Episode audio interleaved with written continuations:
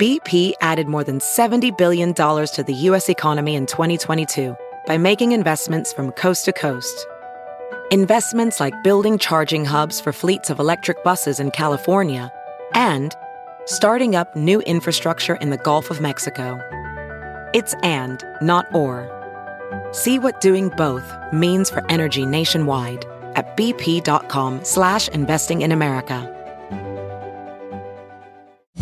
It's Merriam-Webster's Word of the Day for May 1st.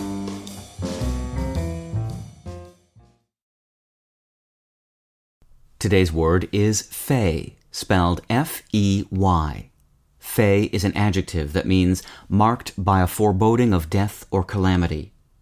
It can also mean marked by an otherworldly air or attitude, or crazy, touched. Fey can also mean excessively refined or precious, or quaintly unconventional, campy. Here's the word used in a sentence from the New York Times by Bennett Madison.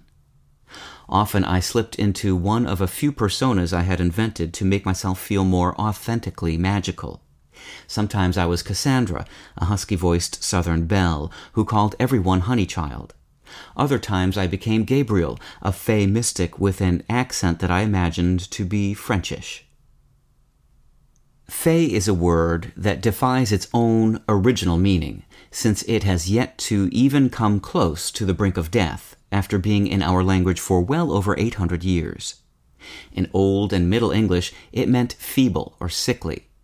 Those meanings turned out to be fey themselves, but the word lived on in senses related to death, and because a wild or elated state of mind was once believed to portend death, other senses arose from these.